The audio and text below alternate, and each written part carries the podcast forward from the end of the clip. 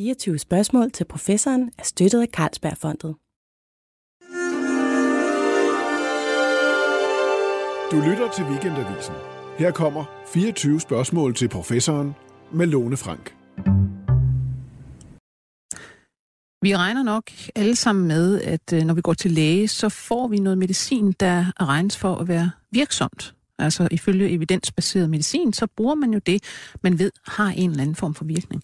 Øhm, det kan man nu ikke stole på, viser det sig. Øh, jeg læste for nylig en øhm, undersøgelse, der var lavet i USA, mellem, øh, eller blandt 10.000 læger, hvor man havde spurgt dem, øh, om de nogensinde gav deres patienter noget, som de godt vidste ikke virkede, fordi at patienterne gerne vil have det, og de dermed regner med, at det virker som placebo. Det viser sig, at det gør hver fjerde amerikanske læge regelmæssigt, simpelthen.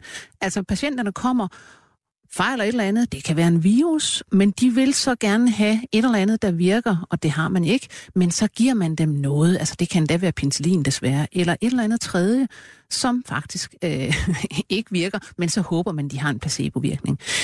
Øh, og det her med placebo er jo en virkelig, virkelig fascinerende ting, altså fordi den gør sig gældende ved alle mulige øh, sygdomme og tilstande på alle mulige måder. Og det skal vi simpelthen øh, snakke om den næste time, hvad det er, der sker, hvad vi ved om placebovirkninger, og hvad de kan bruges til, og hvordan vi eventuelt overhovedet skal forholde os til dem i forhold til sådan noget som at afprøve medicin. Og øh, til at fortælle om det her, har jeg inviteret en gæst, der ligefrem har skrevet en øh, doktorafhandling om det. Det er dig, Lene Vase Toft. Mm-hmm. Ja. Velkommen til dig. Du er jo professor på Psykologisk Institut ved Aarhus Universitet, og som sagt øh, simpelthen skrevet en afhandling om placebo og forsker i placebovirkninger. Men fortæl mig lige først, hvordan kommer en psykolog til det? For det regner man jo umiddelbart med, jamen her har vi at gøre med noget medicinsk. Ja, jamen det var måske også en lidt sjov vej ind i det. Det startede egentlig helt tilbage, dengang jeg skulle vælge studie, at jeg var sådan lidt i tvivl, om jeg gerne ville læse filosofi eller medicin. Og så landede jeg på psykologi i sådan lidt et håb om, at jeg kunne kombinere nogle af de interesser. Og øh, da jeg så kom lidt frem i studiet, så tænkte jeg, at øh, da jeg fik mulighed for at skrive en valgfri opgave, så ville jeg gerne skrive noget om placeboeffekter, fordi så tænkte jeg, nu kunne jeg lige finde ud af, hvordan det var. Det hang sammen, det der med det filosofiske og det medicinske. Og da jeg begyndte at skrive om det, fandt jeg ud af, at øh, det var der faktisk ikke sådan nogle rigtig gode forklaringer på. Så prøvede jeg lidt selv at se, om jeg kunne øh, sætte nogle forsøg op herhjemme, og det var der egentlig mange, der var interesseret i, lige indtil man skulle ind og spørge lidt til den placebo, fordi hvis man nu kunne risikere at ændre den placeboeffekt, så var der lige pludselig mange, der ikke var så interesseret i det. Øhm, og så min øh, mand, han skulle udveksles til USA som del af hans phd forløb og så viste det sig, at der, hvor han skulle være, der var en af de få placeboforskere, der fandtes i verden på det tidspunkt. Så jeg tog med og spurgte, om jeg kunne få mulighed for at arbejde i deres laboratorium, og det fik jeg og blev der i fire år og indsamlede data til min PhD, og har været vældig fascineret af det felt lige siden. Så det er den måde, jeg er kommet ind i det på. Men lad os lige øh, få defineret, i virkeligheden er der jo, vi kan snakke om, om to virkninger, altså placebo og nocebo, ja. som sådan er spejlbilledet af hinanden. Prøv at forklare, hvad de går ud på. Altså man kan sige, at placeboeffekten, det er den positive del af effekten. Det er der, hvor man får et medicament, som man tror kan have en effekt, og så viser det sig, at for nogle patienter, der kan det så rent faktisk have en effekt. Det kan være, at hvis de får at vide, at det vil lindre deres smerte, så lindrer det deres smerte. Eller hvis de får at vide, at det kan reducere deres Parkinsons symptomer, så kan de bedre gå efterfølgende. Det er den positive del af effekten. Nocebo-effekten, det er det modsatte.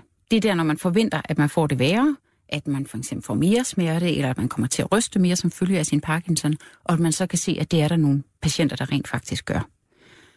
Placeboforskere er så vældig opmærksom på, at for at der reelt at tale om placeboeffekt eller en noceboeffekt, så vil man altid gerne kontrollere det op imod ingen behandling. For vi ved, at der er rigtig mange symptomer, der naturligt fluktuerer over tid. Så for at være sikker på, at det ikke er bare sådan lidt en ændring i symptomet, men en reel bedring eller forværing, vil vi gerne have en gruppe eller en betingelse, der ikke får en behandling. Mm. Øh, hvornår begynder man egentlig overhovedet at, øh, at tænke over de her virkninger? Hvornår kommer de ind øh, i, i den medicinske tænkning? Jamen altså, der er nogen, der siger sådan lidt med et glimt med øjet, at sådan, hele den medicinske historie er placeboens historie. At mm. vi har udført en lang række behandlinger, overbehandlinger, overladninger og andre ting, som vi i dag ved, at de har ikke en reel effekt. Så hvis de på daværende tidspunkt har lindret nogle patienter, har det sikkert været via placeboeffekten. Men det er ligesom først omkring øh, sådan starten af 1900-tallet, hvor man begynder med et dobbeltblinde randomiseret forsøg øh, at teste formodet aktive behandlinger op imod øh, inaktive placebobehandlinger, at placebofænomenet sådan rigtig begynder at få et navn og begynder at spille en, øh, en rolle i den måde, vi tænker medicin på. Og da det ligesom har været i gang et stykke tid, så sådan omkring 50'erne, så Henry Beecher, en berømt amerikansk anestesiolog, og andre, de begynder at være interesserede i, hvad sker der egentlig med de patienter, der bare får placebo? Hvordan går det med dem? Hvordan har man forklaret det der i starten, altså hvor man, hvor man begynder at se, at vi har den her effekt, altså, og det er sådan noget mind over matter-agtigt. Altså, øh, hvad, hvad, hvad mener man, det er sådan i udgangspunktet egentlig? Er det folks forventninger, tror man, eller Hvordan forklarer man det? Altså der omkring 50'erne, der var man jo vældig interesseret i det, og man blev jo meget begejstret. Henry Beecher, han udgiver en meta-analyse, der hedder The Powerful Placebo, hvor han kan se, at i den her placebo-gruppe, der er der cirka en tredjedel af patienterne, der får det meget bedre bare på de her placebomidler. Øh, det var så ikke kontrolleret for den ubehandlede kontrolbetingelse, så vi ved ikke rigtigt, hvad der skete der. Men det var i hvert fald noget af det, der var med til at sparke en interesse i gang. Og man begyndte jo straks at have den her tanke, jamen, kan vi ikke identificere de her placebo-responder? Man tænkte egentlig lidt, at det nok var et personlighedstræk på det mm-hmm. tidspunkt. Altså, altså nogen, der ligesom var suggestive, eller godtroende, eller på en eller anden måde, altså var lidt anderledes. Ja, altså man tænkte meget, at det var nogen med lav IQ, og nogen, der var suggestible, og det nok var kvinder, og måske lidt at alle de træk, de galt de samme personer. Så man begyndte at lave en masse psykologiske spørgeskema-test, og i nogle undersøgelser faldt det ene ud, og i nogle undersøgelser faldt det andet ud, og man har faktisk ikke rigtig kunne identificere den her placebo-responder-personlighed. Øhm, det er muligvis, fordi det ikke er undersøgt systematisk nok, men det tyder også på i dag, at det er nok ikke et iboende personlighedstræk. Der kan godt være nogle genetiske disponeringer eller andet, der gør, at det kan være lettere for en at opnå en placeboeffekt. Men man kan se i adfærdsstudier, at nøjagtigt den samme person, som i en betingelse under ens forsøgs setup vil opnå en placeboeffekt, vil det ikke nødvendigvis i en anden øh, forsøgssetup. Så det tyder mere på, at det er noget, der opstår i samspillet med behandleren, og de forventninger, der bliver dannet i den situation. Mm. Ja. Øhm, prøv, hvad det hedder, øhm, lad os prøve at tage og se på, øh, hvad det er for nogle, nogle tilstande, man egentlig øh, kan tage fat i. Altså, fordi det er jo, hvis man bare sådan læser lister over, jamen, hvor ser man placebo-virkninger henne, så er det simpelthen, altså, alt muligt. Altså man kan starte ved, ved øh, hvad det hedder, akne, øh, autisme, øh, depression, epilepsi, øh, erektil dysfunktion, mm-hmm. altså rejsningsproblemer ja. og øh, multiple sklerose, migræne. Øh, selv, hvad der hedder, urinvejsinfektioner. Ja. Altså alt muligt kan der simpelthen øh, konstateres de her placebo-virkninger ved. Ja. Øhm, hvor, ja, hvor har man undersøgt det mest? Altså, og hvad griber man Man skældner sådan lidt. Altså man kan jo sige, placeboforskere skiller meget mellem den her ukontrolleret placebo-respons, kan man godt lide at kalde den, altså hvor man giver folk en placebopille, og så efterfølgende, så kan man se, at de får det bedre. Og så ender man let med at skrive i publikationer, hvis så en kæmpestor placebo-respons eller effekt, eller hvad man vælger at kalde det. Og der er placebo-forskere noget mere kritisk og siger, jamen så længe vi ikke har den her ubehandlede kontrolbetingelse, så ved vi faktisk ikke rigtigt, om det skyldes, at man har været inde og give en placebo, eller det bare er naturlig variation i den ledelse. Mm. Så placebo-forskere kigger mest på de studier, hvor vi har haft en ubehandlet kontrolbetingelse. Og det er inden for områder som smerte, det er nok der, det er allermest velundersøgt. Og så er der også velkontrollerede studier inden for depression. Og de seneste år er der lavet en lang række gode studier inden for Parkinsons området også. Så det er der, vi ved allermest. Så ligger der også ja. lidt studier på astma og andre lidelser. Øhm. Ja. Men mange i den liste, du rammer sig op, der er det nogen, hvor man mere har testet det op imod en aktiv, og så kan man se, efter man har været energi placebo, så får folk det bedre med den ledelse. Altså, siger du smerte, depression, det er sådan noget, man, man godt kan forestille sig, og vi har også hørt frygtelig meget om placebovirkninger i forhold til netop antidepressive ja. midler, og det kan vi selvfølgelig komme ind på, øh, hvor meget der er det ene, og hvor meget der er det andet. Men når du siger Parkinson, så, så bliver man jo lidt interesseret. Ikke? Altså det, det ser man nærmere som sådan en, jamen det er jo sådan en kraftig mm. fysisk lidelse ja. med nogle meget, øh, hvad der hedder, velgenkendelige tegn. Øh, og det handler for eksempel om, at, at når man opererer på de her Parkinson-patienter ja. og laver det, der hedder deep brain stimulation, altså ja. hvor man går ind og sætter en elektrode, øh, som jo så øh, leverer noget strøm til nogle hjerneområder, og dermed er med til at stabilisere de her øh, rystelser. Ja. Men selv, selv der kan man faktisk se, at, at patienter, som har fået at vide, at nu har de fået implanteret den her elektrode, mm. man har så ikke sat den til, så den gør ikke noget, men de holder op med at ryste. Ja.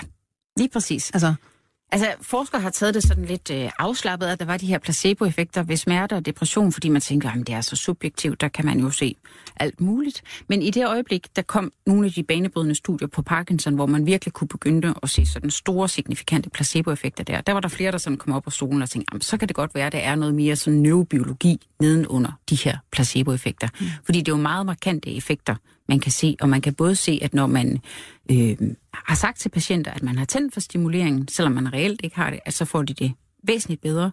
Og omvendt, hvis man siger til dem, at nu har man slukket, selvom man rent faktisk ikke har det, så bliver deres tilstand væsentligt forværret. Så det er en markant ændring, man kan give i deres helbredstilstand. Jamen, så lad os prøve at kigge på, hvad ved man egentlig om, hvad, hvad det er, der foregår? Ja, altså det har man jo prøvet. Altså der har jo været sådan lidt en debat om, om placeboeffekten, det var et fænomen, eller det var flere fænomener. Og ud fra det, vi ved i dag, der tyder det meget på, at der findes flere placeboeffekter, afhængig af, hvad er det for nogle lidelser, vi arbejder med. Det kan sagtens være på det mere psykologiske plan, at det at have en god relation til en behandler, og det at have en tiltro og en forventning til en behandlingseffekt, at det går igen på tværs af forskellige lidelser. Men når så snart vi kommer ind i de enkelte lidelser, så er det en forskellig neurobiologi, placeboeffekterne, de virker igennem, ser det ud til. Hvis man tager det her med behandleren bare, ja. det synes jeg er interessant, fordi at der har jeg siddet og kigget på forskellige øh, metastudier af for eksempel psykologisk behandling, ja. altså snakketerapi, ja. på forskellige psykoterapi, som jo bare sådan en, en øh, hvad skal man sige, massebetegnelse for forskellige former for, at man sidder og snakker med en patient ud fra forskellige teorier om, hvad der virker. Ja. Øh, og der, der kan man jo se sådan en gennemgående virkning i metastudier, at det, der ser ud til at betyde noget for om patienten har en gavnlig virkning af den der psykoterapi, det er sådan set ikke hvad det er for et system, og hvad det er for en konkret behandling, øh, psykoterapeuten Nej. giver, det er simpelthen, om man har et godt forhold til terapeuten. Absolut. Altså nu er jeg jo selv psykolog, og man kan jo godt samtidig trække bare sådan en lille smule på smilebåndet over, at psykologer kan jo bruge enormt lang tid på at diskutere, er det lige den ene behandling, eller er det den anden behandling, og hvilken teoriretning er den bedste. Og det kan selvfølgelig sagtens være, altså vi kan jo se, at med bestemte lidelser kan der være nogle terapeutiske retninger, der er bedre end andre. Men hvis vi sådan tager et bredspektret perspektiv ud over psykologien, så er det forventning og den gode behandlingsrelation, det er det, der driver effekten. Og effekten af den specifikke intervention er meget lille, omkring 10 procent eller sådan noget i forskellige metaanalyser. Så hvis man kan snakke godt med et familiemedlem eller en veninde, så kunne man egentlig spare pengene?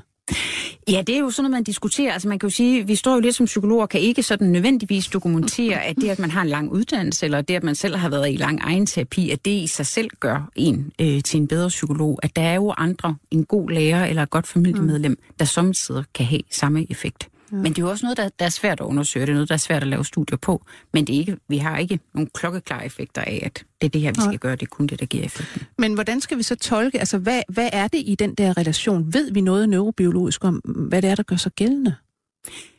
Jamen, man ville jo så gerne, man kunne finde ud af, hvad er det lige præcis ved relationen, der mm. gør det? Øh, altså, man diskuterer samtidig, kunne man lige så godt sidde derhjemme og gøre det? Øh, og der er egentlig meget, der tyder på, at de folk, der får placeboeffekter, og særligt dem, der er i stand til at holde placeboeffekten over tid, at det er fordi, de er i kontakt med en behandler, og de bliver ved med at have den her gentagende kontakt med behandleren. Så det ser ud til, at det er noget i den her relation, der mm. skaber den tryghed og den tiltro og den forventning. Og når vi så ligesom er inde og have den forventning og den gode situation, så begynder vi at kan se, hvad der sker i hjernen. Altså, vi kan bruge psykologiske spørgeskemaer og instrumenter til at måle folks forventninger, og så kan man jo via hjerneskanningsteknikker gå ind og se, hvad er det så for nogle områder i hjernen, der er ekstra aktiveret, når man har en placeboeffekt i forhold til, når man ikke har det. Og det er jo områder som for eksempel præfrontal cortex, der er involveret i planlægning og tænkning frem i tid, hvilket giver god mening i forhold til forventninger. Det er områder som anterior singular cortex, der er involveret i opmærksomhed og emotionsbearbejdning. Og hvis vi tager en lidelse som eksempel smerte, så vil det være de periodoktorale grå områder, som er en central struktur i den nedadgående smertehæmning. Hvis man nu tager smerte ja. øh, som et eksempel, kan man så simpelthen se i forsøg øh, på forskellige vis, at hvad skal man sige, placebovirkningen gør sig gældende i forhold til at nedregulere nogle smerteområder i hjernen, ja, eller sådan noget. det kan man se.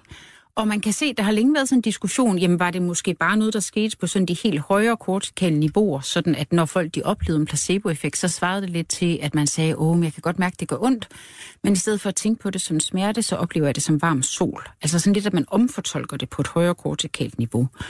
Og der har været effektive studier i Science, der har vist, at under en placeboeffekt, der har man reduceret smerteinputtet simpelthen helt ned på rygmavnsniveau.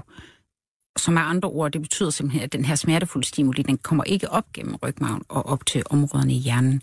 Så på den måde, når folk siger, at de ikke længere oplever smerte eller en kraftig reduceret smerte, så stemmer det vældig godt overens med det, vi kan se på hjerneskanningsstudier, både på sådan de helt højere kortikale niveauer og helt ned på, på rygmavnsniveau. Altså det minder faktisk også lidt om, om de studier, man kan læse om i forbindelse med hypnose, Ja. som jo også virker øh, altså analgesisk, Ja. øh, smertestillende, og hvor man nogle gange faktisk kan foretage operationer på folk, som Ja. er i hypnose, Ja. uden øh, andre bedøvelsesmidler. Ja. Og der kan man også se det der med, jamen, de, det ser ikke ud som om, der simpelthen er en forbindelse til øh, de højere øh, hjerneliggende smerteområder. Altså, de, bliver Ja. simpelthen, øh, de, de reagerer ikke, som de skal. Og det er fuldstændig rigtigt. Og man har egentlig også længe spekuleret over, om kan vide, om det var lidt det samme, placeboeffekten og sådan den hypnotiske analgesiske effekt. Og der er lavet nogle enkelte studier af det, der har prøvet at udsætte de samme forsøgspersoner, både for en placebomanipulation og for en hypnose. Og det er ikke de samme folk, der reagerer på det, og det ser heller ikke ud til at være de samme neurotransmitter. Vi ved, at placeboeffekter ofte øh, kan være medieret af endogene opioider. Altså hvis vi giver en antagonist som en attraktion, så kan vi blokere placeboeffekten. Det kan man ikke på samme måde ved hypnotisk analgesi. Så på den måde ser det ud til at være forskellige mekanismer, der er involveret. Nu tog du fat i det her med, med forskellige substanser i hjernen, som, som åbenbart har noget med de her effekter at gøre. Og når du siger de, de endogene, øh, endogene cannabinoider, så er det jo altså alle de her stoffer, der i virkeligheden er, er relateret til, at det er i familie med, med cannabis og virker på øh, de samme receptorer, som, som cannabis virker Ja. på.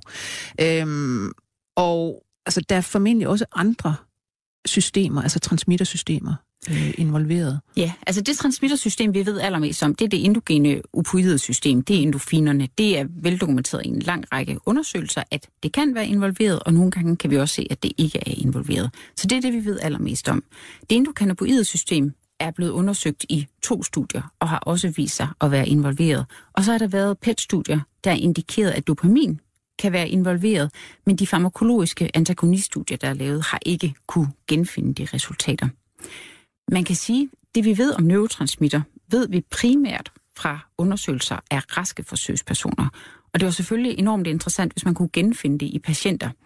Der er indtil nu kun lavet få studier af det, men de studier, der er lavet, har ikke kunne genfinde det, med undtagelse af et genetisk studie, der sådan lidt mere bredt ser på, at det kunne nok godt være øh, involveret. Så man kan sige, at det er ikke nødvendigvis sikkert, at det er nøjagtigt de samme neurobiologiske mekanismer, i hvert fald ikke når vi taler neurotransmitter, der er involveret i placeboeffekter hos raske forsøgspersoner som hos kroniske, f.eks. smertepatienter. Og det giver jo egentlig god mening, fordi grunden til, at nogen går hen og bliver kronisk smertepatienter, kan jo godt være fordi, at nogle af de her endogene, naturlige smertemodulerende mekanismer ikke virker nær så godt hos dem. Øhm, men lad os kigge lidt på øh, det omvendte i virkeligheden, altså nocebo-effekt, som vi snakkede om. Altså der, hvor, hvor man, øh, hvad skal man sige, i virkeligheden får givet sit eget nervesystem op til at få det værre Ja. på en eller anden måde. Øhm, altså, kan du fortælle om nogle, hvad skal man sige, nogle, nogle interessante virkninger, man kender der? Altså nogle interessante studier, der, der ser på nogle forskellige nocebo-virkninger? Altså man kan jo sige, nocebo har været meget mindre undersøgt sådan i stringent videnskabelig forstand end placebo, fordi det har været sværere for videnskabsetisk tilladelse til at få folk til at tro, at de får det værre. Et af de steder, det har været sådan mere nemt og naturligt at begynde, det har været i de her forsøg, hvor man i forvejen fortæller, altså inden folk indtræder i et forsøg, så skal man fortælle dem om mulige bivirkninger. Og øh, der har man fundet, både i enkeltstudier og en lang række metaanalyser, at de folk, der egentlig bare får et inaktivt middel, men er blevet informeret om, at de potentielt kunne få de her bivirkninger, de rapporterer en lang række af de her bivirkninger. Så det er sådan en indikator på, at, at det spiller en stor rolle, og man kan faktisk se, at, at der er op til 24 procent af patienterne, der kan droppe ud af nogle af de her forsøg, fordi de får bivirkninger i en øh, placeboarm. Ja, det, er jo, det er jo virkelig bemærkelsesværdigt. Hver fjerde menneske, der får kalktablet i en eller anden kontrolleret undersøgelse, tror eller udvikler bivirkninger. Ja. Og det er jo ikke sådan, at man, man, man siger, jamen, øh, det er jo bare noget, du siger det her. Altså, det er formentlig altså, ting, de faktisk mærker som bivirkninger. Altså, det er i hvert fald helt sikkert ting, de mærker. Hvorvidt der så, altså, og man kan gå ind og teste neurobiologien nedenunder. Det er der ikke lavet så mange studier af endnu. Ulrike Binge lavede et rigtig interessant studie for nogle år siden, hvor øh, hun var inde og have raske forsøgsdeltagere, der blev påført en smerte. Så gav man dem remifentanil, som er et veldokumenteret smertestillende medicament, og det gjorde man så først, hvor de bare øh, fik remifentanil, uden de var bekendt med det. Det vil sige, der får man den rene farmakologiske effekt. Og ligesom man forventede, vil de selvfølgelig lindre smerte signifikant. Så gjorde hun det, at hun gik ind og gav dem remifentanil, samtidig med, at hun fortalte dem, at nu får du et smertestillende medicament. Og så kunne man se, at det lindrede smerte endnu mere, end når de bare fik medicamentet i sig selv. Men den sidste betingelse, hun havde, der gav hun dem stadigvæk remifentanil, men så sagde hun til dem, at nu får du noget, der forværrer din smerte. Så sat sådan lidt på spidsen, så kan man sige, at det var sådan lidt psykologi op imod farmakologi. Og det, der skete der, det var, at deres smerteniveauer, de steg. De steg faktisk helt op til baseline-niveau igen. Og det var underbygget af hjernescanningsdata, der viste nøjagtigt det samme, at der var en øget aktivitet i de her hjerneområder.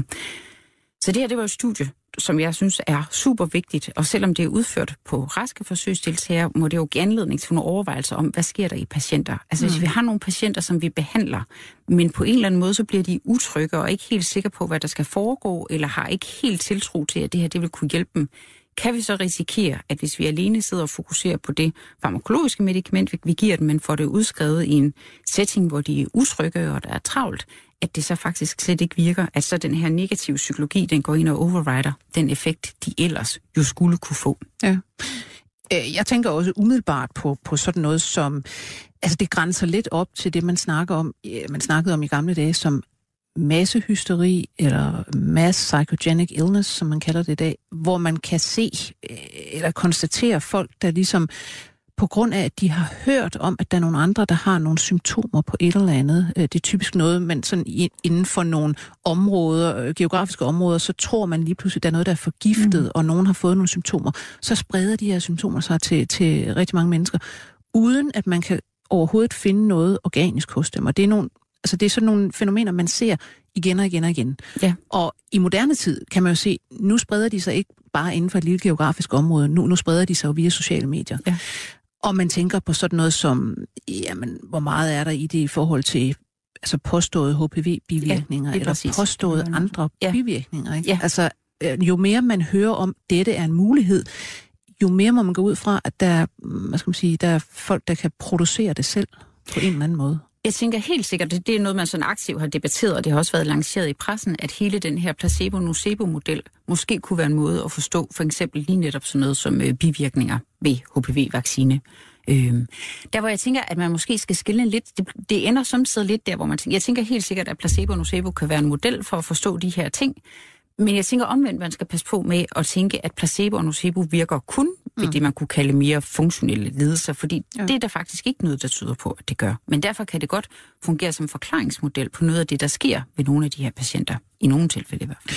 Men, men er det overhovedet nogle fænomener, som øh, lægestanden og behandlerstanden øh, er begyndt at tænke mere i, at de skal, hvad skal man sige, prøve at få ind øh, på en eller anden måde, eller i hvert fald øh, prøve at fundere over, hvordan det kan gøre en, øh, give en virkning på, på deres, både deres forsøg, men også deres behandlinger. Altså hvis man starter med behandlingen, så tænker jeg bestemt, at der er mange, der er meget lydhør over for det, men det afhænger selvfølgelig af, hvem man snakker med.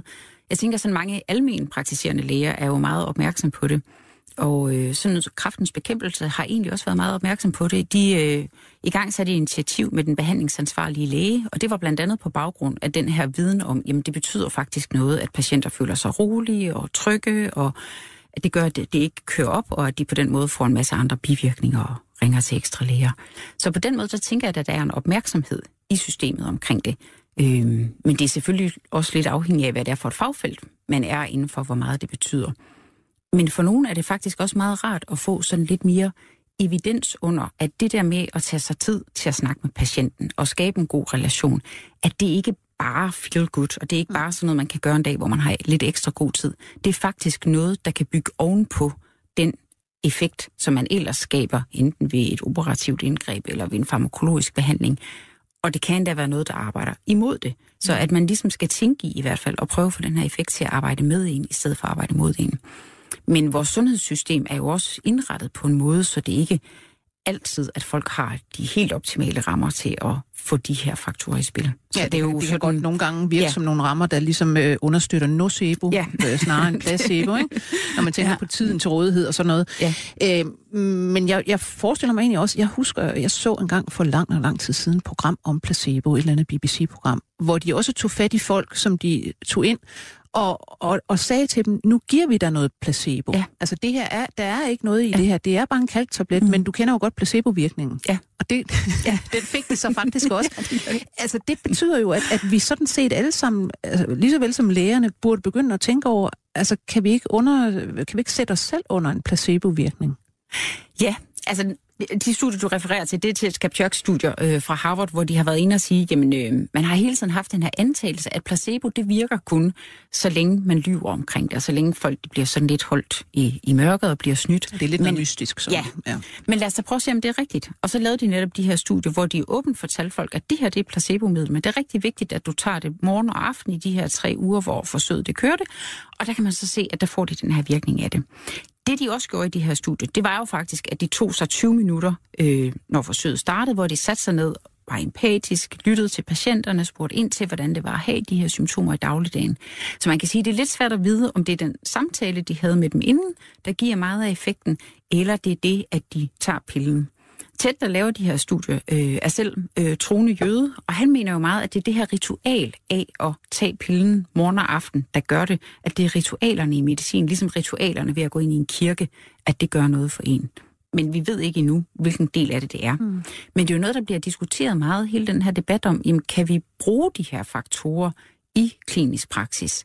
Og jeg tror, der er ikke rigtig nogen, der vil synes, at det er en super god idé at gå ud det eksempel, du havde øh, i starten med, at man sådan, uden folk ved det, så giver man den placebo-pille, fordi mm. hvis de opdager det, så vil det i hvert fald underminere øh, tiltroen til behandleren. Og øh, i hvert fald den danske undersøgelse, der er lavet det her, det viser også, at når man spørger lægerne, hvorfor er det, I giver de her øh, placebo-lignende behandlinger, så er det, når det er patienter, de ikke rigtig ved, hvad de skal stille op med. Ja. Så det kunne godt lyde lidt af, at det var nogen, det var svært at have en relation til. Det kan selvfølgelig også være, at det er, fordi de har læst patienten korrekt og ved, at det er det, de skal have brug for, men, men det virker alligevel ikke som den mest optimale måde. Og man kan sige, altså Ted Kapchok-studiet er jo også sådan lidt min som provokation og en sjov undersøgelse. De fleste vil jo sige, at den bedste måde at udnytte det på, det var jo der, hvor vi overhovedet har aktive behandlinger. Så lad os da endelig bruge dem, men lad os bruge dem på en måde, så den psykologi og placeboeffekt og neurobiologi, at den arbejder med effekten, så vi får en større samlet effekt, i stedet for at den arbejder imod den. Fordi der er mange, der også sådan udtrykker bekymring for, at måske med den måde, vi har indrettet behandlingssystemet på, får vi mange unødige undergravninger af de effekter, vi ellers skulle have. Og det skal vi til at snakke om, fordi det er også noget, der indgår i din, øh, i din forskning. Øhm, men først, der kommer jeg lige til at tænke på øh, nogle undersøgelser fra en fyr, der hedder Matt Lieberman, som sidder på UCLA, som minder mig lidt om det her med placebo. Altså han har, han har undersøgt sådan noget med social smerte. Altså det ja, her med, at vi, ja. vi, vi, vi får ondt, om jeg så må sige, på en eller anden måde af, altså vi føler os udstøtte, eller vi har kærlighedssorger, eller den slags, som vi jo ikke normalt vil kalde sådan fysisk smerte på den ja. måde, men det behandles af nogle af de samme hjerneområder. Ja. Og han kan for eksempel, øh, han kan faktisk se, at sådan noget som altså, ulykkelig kærlighed, der er en vis virkning af at tage panodil. ja, altså, ja. Øh, ja. Og, og der er også en, en virkning af at sidde og, og skrive sine, øh, hvad skal man sige, sine frustrationer ned. Ja. Simpelthen altså, føre dagbog over det, eller øhm, på en eller anden måde, om så må sige, få det ud gennem øh, en skrivende hånd. Ja. Det virker også som en slags kan man kalde det placebo eller noget i den retning, ved simpelthen at, at, at gå ind og virke på de her smerteområder, ja. som også er med i social smerte. Ja, Jamen, det, det er jo meget sjovt, de der studier, fordi vi har jo sådan stået og undervist og sagt, jamen, altså, psykologer og filosofer, de taler om sådan væltsmert, men det er meget forskelligt fra nociceptive input og den type af mere ja. sådan fysiologisk smerte. Og nogle af de der studier siger jo netop, ja, men så måske alligevel ikke rigtigt. Ja. Så man kan jo sige, at, at nogle af de psykologiske interventioner, altså sådan noget som expressive writing, jamen, det er jo også nogle måder at tappe ind i noget af det her på. Og man kan sige, noget af det, der jo ikke sådan er endeligt afgrænset i dag, det er præcist, hvad er det, der adskiller en placebointervention fra andre former for psykologiske interventioner. Ja, måske er hele psykologien sådan set placebo. Ja, det kan man jo sige sådan lidt alt afhængig af, mm. hvordan man vælger at definere det. Ja. Den lader vi lige stå lidt. ja. øh, og, og så synes jeg, at vi skal prøve at snakke om, om din egen forskning. Øh, altså øh, det, du har lavet, og det er meget i forhold til, til afprøvning, faktisk af medicamenter, ikke? Ja, altså jeg har jo egentlig sådan øh, mest undersøgt, hvad er, det, hvad er det, der gør, at man har store placeboeffekter, man har små placeboeffekter, hvad er det for nogle øh, mekanismer, der kan være involveret. Øh, men vi har været del af et, øh, sådan en Innovative Medicine Initiative øh, bevilling, hvor der har været medicinalfirmaer, og der har været forskergrupper, smertegrupper i Europa, der er gået sammen om at prøve at se, kunne vi give nogle bedre behandlinger øh, til kronisk smerte. Ja, fordi der er jo egentlig også, der, altså bare lige for at, at hvad det hedder, få fat på det, altså noget af det, der er interessant, er jo, at, at placebovirkninger i afprøvning af medicin, de ser ud til at have været stigende ja. over øh, nogle årtier. Altså det er der i hvert fald noget, der tyder på. Altså der har været studier, det er ikke alle studier, der entydigt kan finde det, men det er studier, der indikerer, at over de seneste 20 år, der er placebo-responsen, den ukontrollerede effekt, hvor man bare ser på, hvad sker der efter man har været inde og give en placebo-pille, at den er stigende. For alle mulige slags medicamenter? Ja, i hvert fald. Altså man har, det er veldokumenteret inden for smerte og depression, og det ser ud til at egentlig kan ramme sådan bredt centralnervesystemlidelser. Så da vi startede noget af det her samarbejde, der var et af ønskerne fra medicinalfirmaerne, at vi ville prøve at se på deres data. Øh, at vi skulle prøve at se på, om vi kunne genfinde den her stigende placeboeffekt, og om vi kunne prøve at prædiktere, hvad er det, der, der skaber den her placeboeffekt. Fordi det, de siger, det er, at øh, det, er jo sådan, at når man tester et medicament, så har man det formodet nye aktive medicament op imod en placebo, og hvis så placeboeffekten bliver større og større, så skal man også have en større og større effekt af det aktive, for det at man kan det, få det. For eksempel, ja. der gør sig gældende på mange af de her undersøgelser af antidepressive midler, hvor man ja. siger, jamen placebovirkningen er faktisk rigtig, rigtig stor. Ja. Der er næsten ingen forskel, som ja. man siger. Og de begynder også at sige, at, at medicamenter, de havde kunne få godkendt for 20 år siden, vil de ikke kunne få godkendt i dag. Vi ved ikke, hvad præcis det er. Øh, et af det, der var ønskerne, det var at se på, om vi kunne finde placebo-responderen, sådan lidt til gamle, tilbage til den der gamle forståelse af, at der må være nogen, der responderer mere på placebo øh, mm. end andre. Det var vi vældig skeptiske overfor, fordi det er der faktisk ikke rigtig noget i placeboforskningen, der indikerer, at det er bundet alene op øh, på personlighedstræk. Så vi sagde, at vi vil gerne kigge på dataene, men vi vil også samtidig gerne prøve at skyde os ind på den fra en lidt anden vinkel af. Det, der har vist sig at være betydningsfuldt, når man kigger i placeboforskningen, det er patienters forventninger og mere, hvad der sker her og nu i relationen. Det er typisk ikke noget, man øh, måler i de her medicinalfirma-studier, eller i andre RCT-studier, for den sags skyld. Altså randomized controlled trials. Ja, lige præcis. Ja. Så derfor øh, prøvede vi på baggrund af at sige, jamen har folk vidst, at de har fået et opioid, som de fleste vil vide, det er et stærkt smertestillende medicament, eller ved de, at de har fået et non-opioid? Hvor mange øh, gange har de mødtes med den behandler, der skulle give det? Og prøve på den måde at skyde os ind på, hvor, hvor høje forventninger kan vi tænke os, at de vil have haft. Og det viser, at øh, de her approximationer af folks forventninger, det er klart prædikteret placeboeffekten, hvor de her stabile faktorer, folks øh, alder eller køn eller hvilket land det var udført i, øh, ikke forudsagde det. Så man kan sige, at det har været sådan lidt en startskud til at sige, at måske skulle vi prøve, fordi lige nu der sker der en masse ved medicinalfirmaen, de prøver at lave en masse avancerede designs for at minimere placeboeffekten. Man har sådan noget, man kalder placebo run-in, hvor man prøver at identificere, hvem er det, der reagerer på placebo, og så tager man dem ud af det videre forsøg. Øh, det er der en række problemstillinger omkring, fordi det skulle jo også gerne være sådan, at den befolkning, som vi tester medicinen i, at den ikke adskiller sig alt for meget fra den befolkning, der skal have øh, ja. medicin. Fordi man kan jo egentlig godt risikere, at det er nogle øh, underliggende genetiske ting og sager, man bare ikke ved, man kigger på, måske. Det, det kan det godt. Det kan det. Og det vi har fundet i nogle andre studier, det er, at det vi kan se, at øh, dem, der reagerer bedst på medicin, eller dem, der reagerer bedst på placebo, det er faktisk også dem, der reagerer bedst på medicinen. Mm. Så hvis man tager placebo-responderne ud, tager man måske også dem ud, der reagerer allerbedst øh, på medicinen, netop som du siger, fordi det kan være nogle af de samme underliggende faktorer, mm. der ligger. Så derfor var den doktorafhandling, jeg havde lavet, egentlig sådan et forsøg på at lave bud på, ud fra hvad vi ved omkring placebo-mekanismer. Hvad vil så være en mere optimal måde at mm. begynde at designe de her studier på, hvis vi vil blive mere specifikke i at kunne se en forskel mellem aktiv og placebo-midlet, hvis der er en forskel. Men før øh, vi, vi går til det, så tænker jeg lige, øh, kunne man forestille sig, når man nu siger, at, at øh, det er over, lad os sige, 20 år, at mm. placebovirkningen sådan generelt er steget, altså kan det have noget med vores hvad skal man sige, fortælling om, om medicin at gøre? Altså at man simpelthen har man generelt højere forventninger til, at medicin, det virker fandme godt? Eller hvordan? Jamen, det er meget mystisk. Det er noget, der er blevet diskuteret af mange kloge folk, og der er ingen, der har en særlig god forklaring på, hvad er det dog, der sker. Altså, nogen havde tænkt, at det kunne måske være, at man var begyndt at udlicitere flere forsøg til Afrika og østeuropæiske lande, hvor man normalt ikke havde så let adgang til medicin.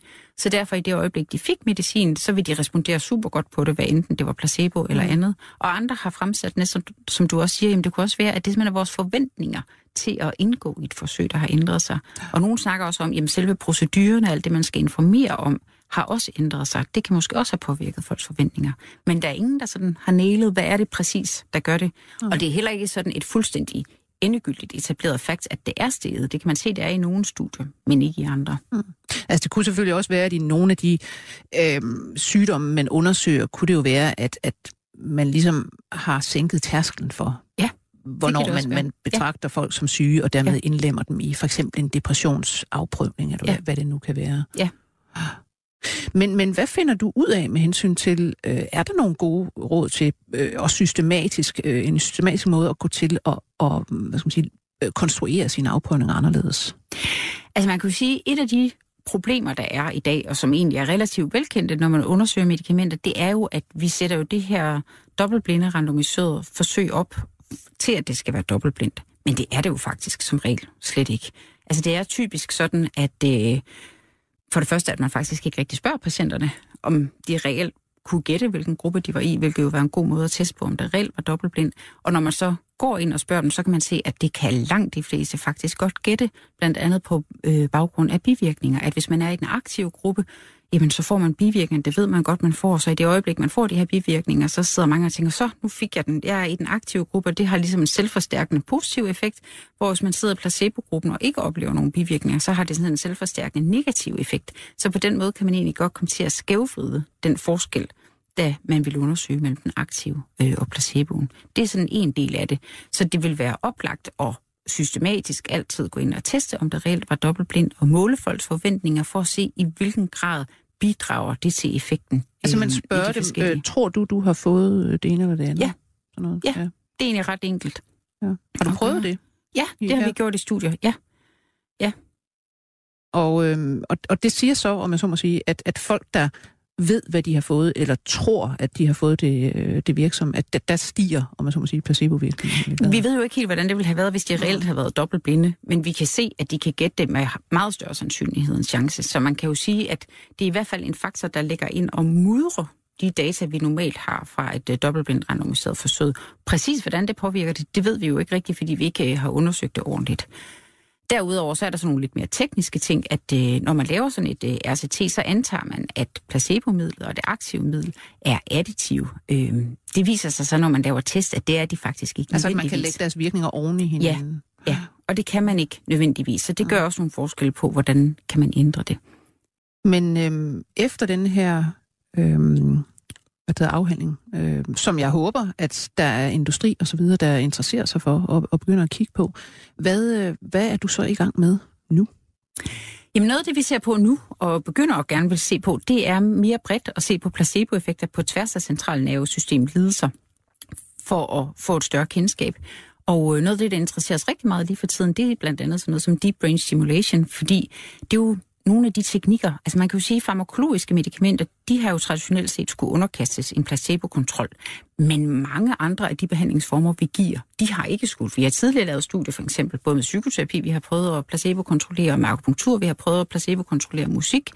Øh, og noget af det, vi gerne vil i gang med nu, det er i forhold til netop øh, deep brain stimulation. Altså den her dybe hjernestimulation, hvor man implanterer elektroder ja. øh, forskellige steder i hjernen, og simpelthen øh, påvirker nervesystemet med elektricitet direkte. Ja, det er præcis. Hvor man kan sige, at hele det område og hele det, det operative område, det har jo ikke, man har sådan i mange år tænkt, at det der med at placebo-kontrollere operationer, det er dybt uetisk, fordi altså, hver gang man laver et operativt indgreb, så er der jo en risiko, og det skal man i hvert fald ikke udsætte folk for, bare for at kunne lave en placebo-kontrol. Inden for de senere år er der så kommet flere og flere enkeltstudier, også metaanalyser, der viser, at mange operative indgreb, de har faktisk ikke en effekt over placebo, når det bliver testet op mod en placebo. Og derfor er strømmen ved at vende lidt, og man diskuterer, jamen, er det måske i virkeligheden uetisk at sætte patienter igennem operative indgreb og også sådan stimuleringsteknikker, som vi ikke reelt ved, om de har en effekt ud over placeboeffekten. Men der kunne man jo egentlig lige så godt sige, jamen hvis man ved, at de har en placeboeffekt, er det så ikke uetisk at, at, at berøve folk den effekt? Jo, jamen det er lige præcis det, man diskuterer. Altså det er Ja. det, man diskuterer også netop. Øh, for det kunne man jo sige, fordi der er nogen, der siger, jamen det, det kan jo godt være, at hovedeffekten af den her operation, det er en placeboeffekt, men hvad vil du ellers gøre? Ja. Og der diskuterer man jo så, jamen kunne man udløse den her placeboeffekt på andre måder? Og det ved vi jo reelt set ikke, om den bedste måde at lave en placeboeffekt på, det er simpelthen at få syv læger, der står omkring og skærer kraniet op, og hele familien ved, at det er lige nu, det sker, og man er sygemeldt, og altså sådan hele, det hele er sat op til det, eller om man lige så nemt kunne få det ved samtale. Ja. Det er jo ikke sikkert, man Ja. kan det. Men det er jo noget, det vi ikke noget ved så meget om, Ja. men det er der, debatten meget står. Altså, der er blandt andet kommet nogle nye studier, mener jeg, i, i Lancet, Ja. hvor, hvor man kan se nogle, nogle hjerteoperationer, Ja. der simpelthen ikke har nogen anden effekt end, end placeboeffekten. Ja. Ja. Og Hvad er det for nogle, øh, altså hvad er det nøjagtigt for nogle hjerteoperationer? Jamen, det har været nogle af de her stentoperationer, øh, man har udført en mange af. Der bliver lavet rigtig mange af dem på verdensplan, hvor man har været inde og placebo-kontrolleret, og kan se, at det har faktisk ikke en effekt ud over placeboen. Man har lavet noget lignende med knæoperationer og skulderoperationer, hvor man også kan se, at det har ikke en effekt ud over placeboeffekten. Men det er stadigvæk operationer, man udfører i stor stil. Så man kan sige, at på nuværende tidspunkt, da de videnskabelige opdagelser, man har gjort, de har ikke ført Altså, de har ikke givet anledning til, at man har ændret noget i klinisk praksis endnu. Men det er selvfølgelig det, der snakkes mere og mere om. Skulle vi begynde at have nogle strengere krav øh, til test af de her metoder? Altså, det, det er lidt interessant, at når man laver dyreforsøg, for eksempel, ja. Ja. hvor man laver operative indgreb på de her dyr, så har man også en kontrolgruppe, hvor man laver sham-operationer. Ja. Altså, hvor man, man lukker måske rotten op og syr den lidt sammen igen, altså under bedøvelse, men, men man har ikke været helt inde og rode ved, lad os sige det, de indre organer, man ellers har med at gøre. Ja. Ja. Det kunne være hjerneoperationer eller sådan noget. Det kunne man måske forestille sig, at man begyndte at lave hos mennesker også. Altså, at man simpelthen, ja, de, de, altså, fordi man netop ved, jamen den her hjerteoperation, hvor man ellers øh, indsætter en stent, og, og der er alt muligt, og der er jo risici, og så videre, så videre. Hvis der sådan set ikke er mere end en placebovirkning, så kunne man måske bare bedøve patienten, skære lidt i ham, så han tror, han har fået en operation, klap det sammen igen, og så hjem med ham. Altså, det er der i hvert fald noget, der tyder på, at det kan give de effekter. Altså, der var jo et virkelig godt studie for nogle år siden, også omkring Parkinson, hvor man havde tænkt, at man kunne bruge sådan... Øh, øh, celler fra afdøde foster og implementere dem dybt ned i hjernen i basalganglerne. Jeg håber, at det vil stimulere den her dopaminproduktion. Ja. Og det har man lavet en placebo-kontrol på og holdt dem i den dobbeltblinde fase i 13 måneder. Og det viser, at der var ikke nogen forskel mellem de to grupper. Det, der gav forskellen, det var, om folk troede, de havde fået den aktive behandling, eller mm. de ikke troede, de havde fået den. Så på den baggrund kan man jo godt sige, at der er lidt evidens for, at det kunne være fornuftigt. Men der er jo et kæmpestort etisk aspekt i, at det vil man nok ikke få tilladelse til at gøre på den måde. Og man kan sige, det er jo noget af det, der omgiver hele den her placebo-debat. I USA diskuterer man jo også meget af de her nocebo. Altså i USA, der er man jo forpligtet til at give hele rækken af mulige bivirkninger af hensyn til, at man skal have sin ryg fri over for forsikringsselskabet. Ja. Og der er meget, der tyder på, at det giver endnu flere bivirkninger. Og der er man jo også sådan ved at lægge hovedet i blød og sige, er der andre måder, vi kan informere omkring det her på og opnå de samme effekter? Ligesom man kunne sige, men var der andre måder, vi kunne lave nogle indgreb på, der ikke havde helt så mange bivirkninger, men som alligevel lå folk være i den tro eller skabte de her forventninger. Men, men det er jo vigtigt hele tiden at have det etiske aspekt med, for det skal jo være sådan, at når vi også selv som patienter opsøger behandling, at vi så kan have tiltro til, hvad der bliver lavet, og i hvert fald frit kan vælge til og fra, om, om det er noget, vi vil være med til eller ej.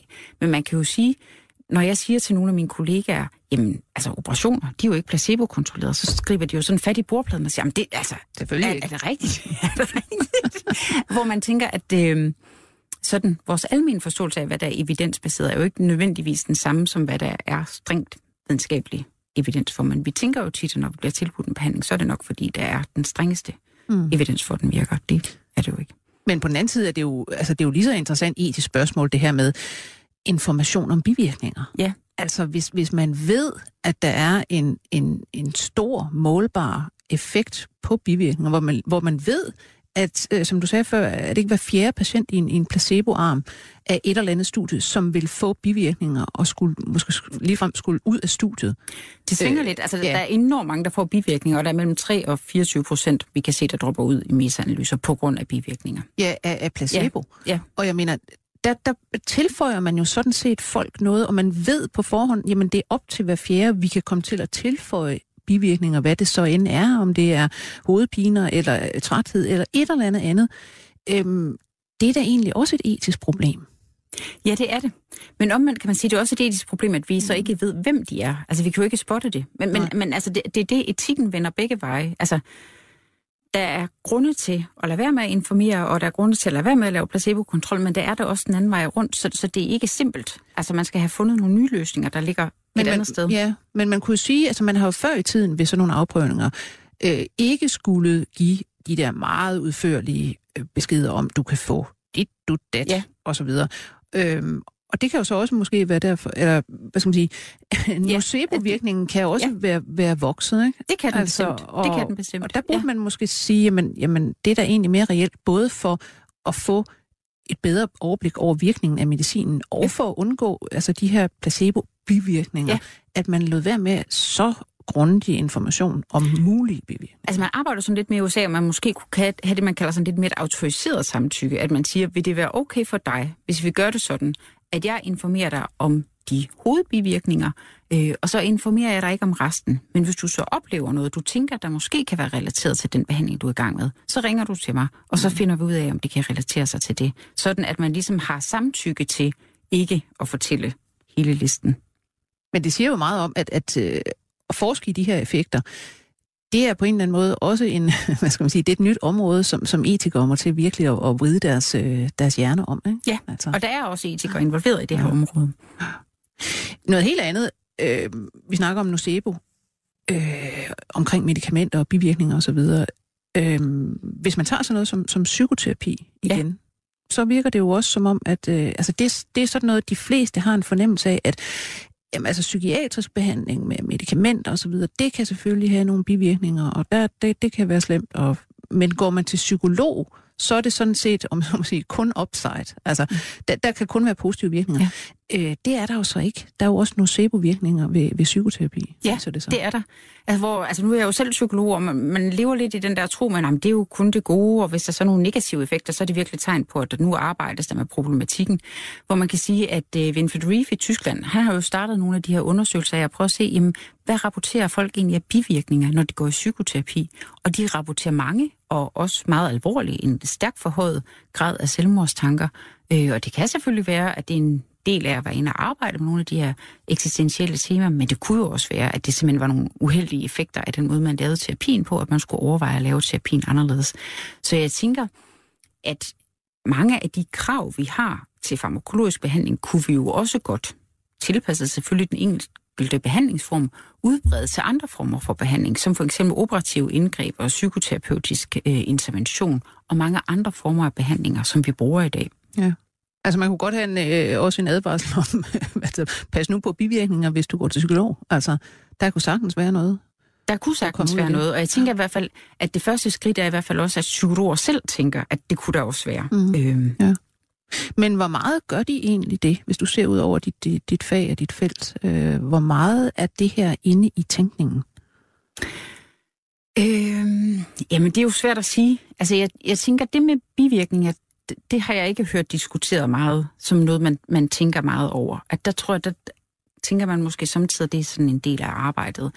Øhm, det med, at placebofaktorerne, det er jo sådan, det kommer og går lidt sådan, altså inden for det, man vil kalde placebo i medicin, vil man kalde common factors inden for psykologi, øh, at der har der nok været en tendens til i nogle år i hvert fald, man mere har diskuteret de forskellige metoder op imod hinanden. Er det nu kognitiv adfærdsterapi, eller er det mindfulness, der er bedst? Ja. Hvor man kan sige sådan set meget på afstand, jamen øh, så er det i hvert fald rigtig vigtigt, at man husker common factors som Mm. relationen og forventningerne, fordi det er nok det, der giver størstedelen af effekten ved langt de fleste behandlingsformer.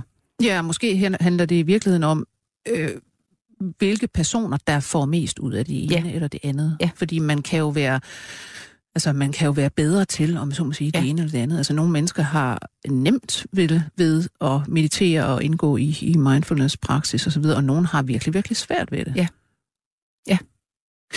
Noget helt andet er, jeg, jeg sidder egentlig også og tænker tilbage på, på det her med, øhm, når vi snakker om, om psykoterapi, og det her med sådan at arbejde med, hvad der nu er traumer, og hvad man er ked af osv., og, og det kan der være bivirkninger ved. Altså, vi har snakket om traumeforskning Ja. herinde i programmet før, med ja. Helle Harnisch, øh, blandt andet, som har kigget på, eller øh, hvad der har snakket med tidligere børnesoldater i Uganda. Ja. Og hvor hun er inde på, at, at øh, mange gange, og det er der også traumapsykologer, der, der, andre traumapsykologer, der snakker om, at jamen, mange gange kan det være bedre ikke at tale om traumer, Ja. end at gøre det. Ja. Og det er måske nogle af de samme i virkeligheden øh, ting, vi er vi snakker om her. Ja, altså at hvor der er nogen, hvis man så skal have, altså hvis man debriefer dem, så får de det faktisk dårligere, og man kunne Ja. forestille sig, at det kunne så måske også være nogle af dem, der kunne være mere tilbøjelige til at få nogle af de her bivirkninger. Ja, bestemt, ja. Altså nocebo øh, som sådan, øh, forskes der mere og mere i det? Ja, det gør det, Ja. ja. Og hvorhenne typisk? Hvad for nogle forsøg laver man? Jamen, det er stadigvæk lidt på det sted, hvor det er mest forsøg på raske forsøgspersoner. Og så har der så været øh, de her forsøg på Parkinson-patienter, hvor man ligesom har kunne sige, at øh, nu har vi slukket, øh, selvom man rent faktisk ikke har slukket. Og så begynder der at blive lavet flere forsøg, også på kroniske patienter, selvom de er sådan lidt tungere og lidt sværere at have med at gøre. Er du, er du selv øh, involveret i nogen som helst nocebo-forsøg? Ja, altså vi har prøvet, øh, vi har faktisk ikke rigtig kunne lave nocebo-effekter. Vi har, da jeg var i USA, der lavede vi en række placebo-studier i patienter, der led af irritabel tyktarm. Og så tænkte vi, at vi ville også gerne lave øh, nogle nocebo-effekter. Jeg tror faktisk, det var en af de allerførste nocebo-studier, der blev lavet i patienter, hvor vi fik tilladelse til at gøre det. Øh, og der fik vi sådan en øgning af deres smerte, men den var ikke signifikant. Og vi tænkte, nå, det kan også være, at vi ligesom ikke havde været sådan hård nok ved dem. Øh, øhm, så har vi lavet en forsøgsrække også i neuropatisk smertepatienter herhjemme, hvor vi også har set store placeboeffekter, hvor vi var interesseret i at se de her nocebo-effekter. Og vi prøvede at gøre sådan en række forsøgsændringer for ligesom at optimere de her nocebo-effekter, sørge for, at de ikke havde fået de positive placebo-effekter først, så der ikke ligesom skulle være en positiv carry-over-effekt, men ligesom lægge den her nocebo-dag den første dag og sige, nu får du Mm. noget, der forværrer din smerte, og øh, gav dem capsaicin, fordi vi tænkte, det kunne måske sådan fyre lidt op under Altså, det, er sådan noget, her. det, det er det, der findes i chili, er det? Ja, det er det aktive chilipeber, ja. som kan gøre ondt, og det var Ja. sådan ligesom en måde at sådan stimulere den på. Men der fandt vi overhovedet ikke antydning af en nocebo-effekt.